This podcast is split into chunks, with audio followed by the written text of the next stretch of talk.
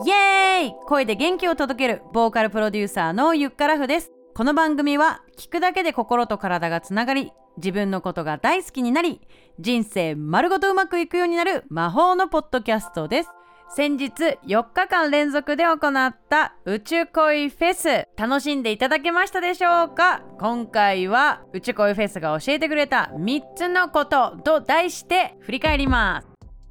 まず1つ目。発信することの大切さに気づいたことです。というのも3日目に出演してくださった東京恵比寿にあるスパークルというジムでパーソナルトレーナーをしている千夏さんなんですけれども実はインスタグラムで宇宙恋のね告知とかをね結構やってるんですけれどもそれを見てゆかさんって素敵なこと発信されてますよねというふうに声かけてくださってそれをきっかけにゲストに来ていただいたんですね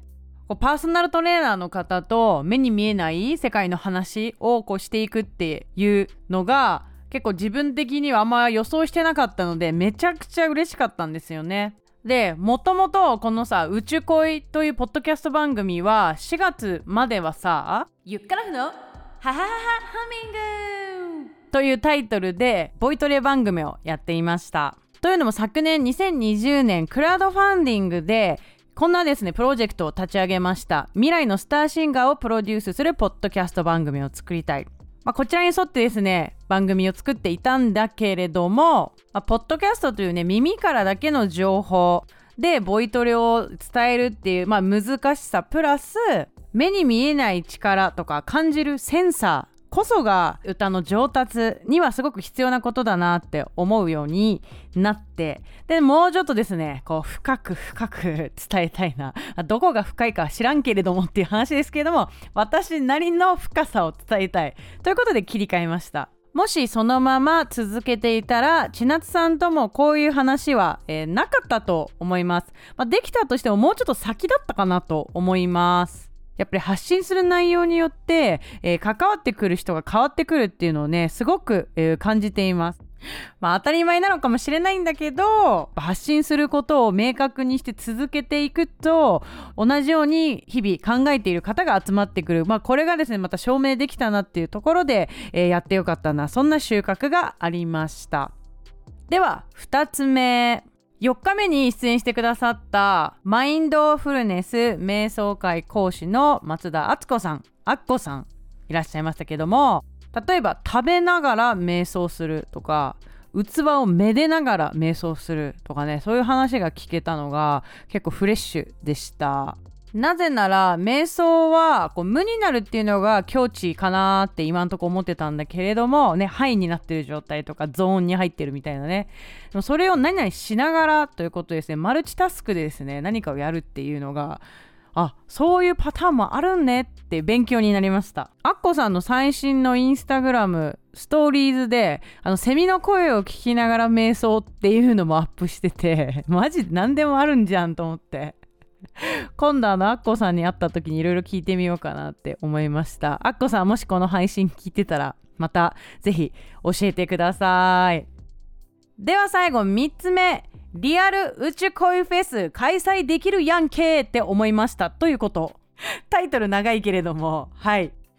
今回4人のゲストそして前回の宇宙恋フェスは8人のゲストが来ていただいて、まあ、合計12人のねえー、ゲスト女性ラインナップがあったわけなんですが前回から宇宙恋フェスリアルでやりたいとか言ってたけど今回なんだかよりなんでできるかなって思った時に今お話ししたアッコさんアッコさんはもう PR の仕事を、まあ、プロフェッショナルでやっているのとあとはもうフェスもね企画とかしてるっていう話聞けたじゃないですかあとは1日目に出てくれた天下ヘルスケアのナオさんね、なおちゃんもね、マジでだいぶパーティー野郎だと思いますから、やろうなんて言っちゃってごめんなさいね。はい。で、今、インスタで DM でね、こういろいろやり取りをしてるんですけれども、ちょなんか、なんかやろう、なんかやろうって言ってんの、その何か打ち恋フェス、う？みたいなね、まあそこまであの提案はしてないんですけれども、なんか別件でバーベキュー場でステージがあるところがあるらしいんだけど、そこでなんかイベントやったら楽しくない？みたいな話が出ています。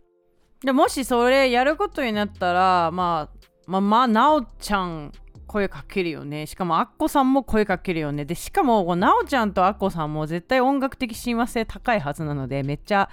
合わせたいとも思いましたし一緒にパーティーしたらやっぱりそのつながってる友達が結構ねあれだと思います。好きな音楽近いと思うから絶対盛り上がると思うって踏んでるんだけどどう思いますか？誰に聞いてんの？でそこでまたまみのちゃんねライブパフォーマンスしてもらったりとかあとはゴールデンウィークの時に出てくれたうちこいフェス8人のゲストもね呼んじゃったりなんかしてあの丸ごとビーガンの京野ちゃんとねザ・ファームカフェの好みさんもねこうブース出してもらったりなんかしてもうこれ絶対楽しいんだけどみたいなそんな感じです。はいということでもう後半はゆっくらアフターの妄想トークになりつつありますけれどももういつも言ってますけどこの妄想して口に出してこうやって発信してるとですねこれ絶対叶いますからみんなこれマジでチェックしといてほしいですね。今日は2021年の7月28日でございますからね。はい。ここからどれくらいの速度で叶うかウォッチしていただけたらなと思います。はいということで42回目の配信いかがだったでしょうか？今回の配信が面白いと思ったらぜひ番組のサブスクリプション登録をしてください。